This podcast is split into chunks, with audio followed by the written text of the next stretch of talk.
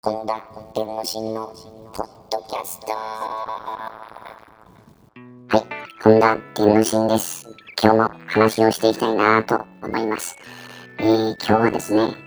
マドンナさんが訴えられちゃっ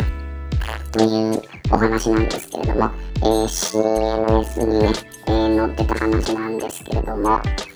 マドンナさんがベイフロリダ州で17日に予定したコンサート、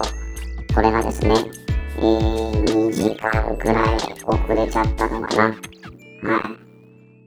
午後8時半の予定だったのが午後10時半に遅らせたっていうことでね。で、チケットのその、なんていうの、チケット代の返金、こ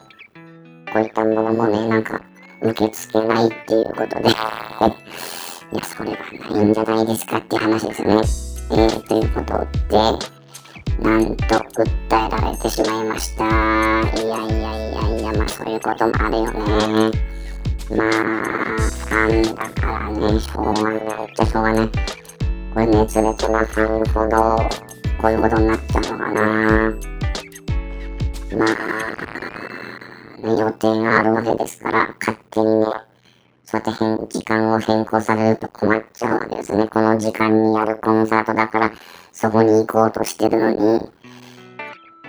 なんか、急に変わっちゃいました、みたいなこと言われても、そうじゃなくてもね、マドンナさんはあの遅刻癖があるんですよね。で、なんかそのステージ衣装、どの服着ていいのかちょっと決まらなかったと悩んじゃって、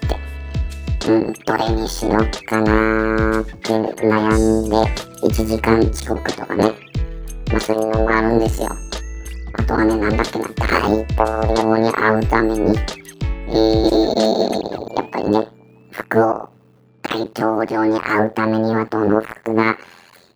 一番いいだろうかっていうことで、やっぱりこれも悩んで、うん、1時間遅刻とかね、2時間だったかちょっと忘れちゃいましたけれども、まあそういう方なんですよ。まあ服にね、非常にこう真剣に悩むんでしょうね。うん。やっぱりこう、ファンの前とか人様にはこう、素敵な見た目を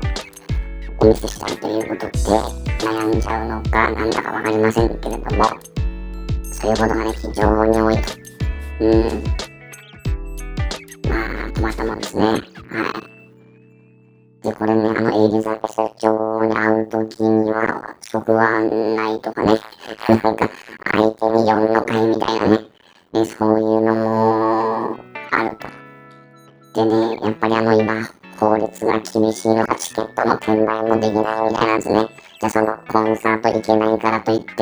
転売もできないと。う、非常に厳しいですよね、今の世の中ね。うーん、何が何でもダメっていうシステムはちょっとどうかなと思うんですけれども、まあ、本当ね、世の中ね、どんどん厳しくなる一方ですね、緩くなるってことないですよね。うんなもんですから、チケットも売れない、コンサートにも時間の都合上行けない、返金も対応しない、みたいなことが非常に、うん、多くてね、これはまあ、難しい問題なのか、ちょっとね、あの、お客をどう思ってるかにもよるんですけれども、ま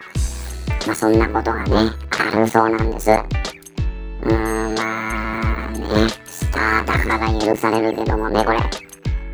えばこれ北朝鮮だったらね、将軍様を1時間も2時間も待たせたなんて言ったらこれ、打ち首僕も予定ですからね。うん、本当に。だからね、難しいよね。自由もね、行き過ぎると罪ですね。はい。まあ、そんなこんなでね、いろいろ訴えられちゃった。ファンに訴えられちゃったってこれがきついですよね。まあ、スターだから仕方がないですけれども、ま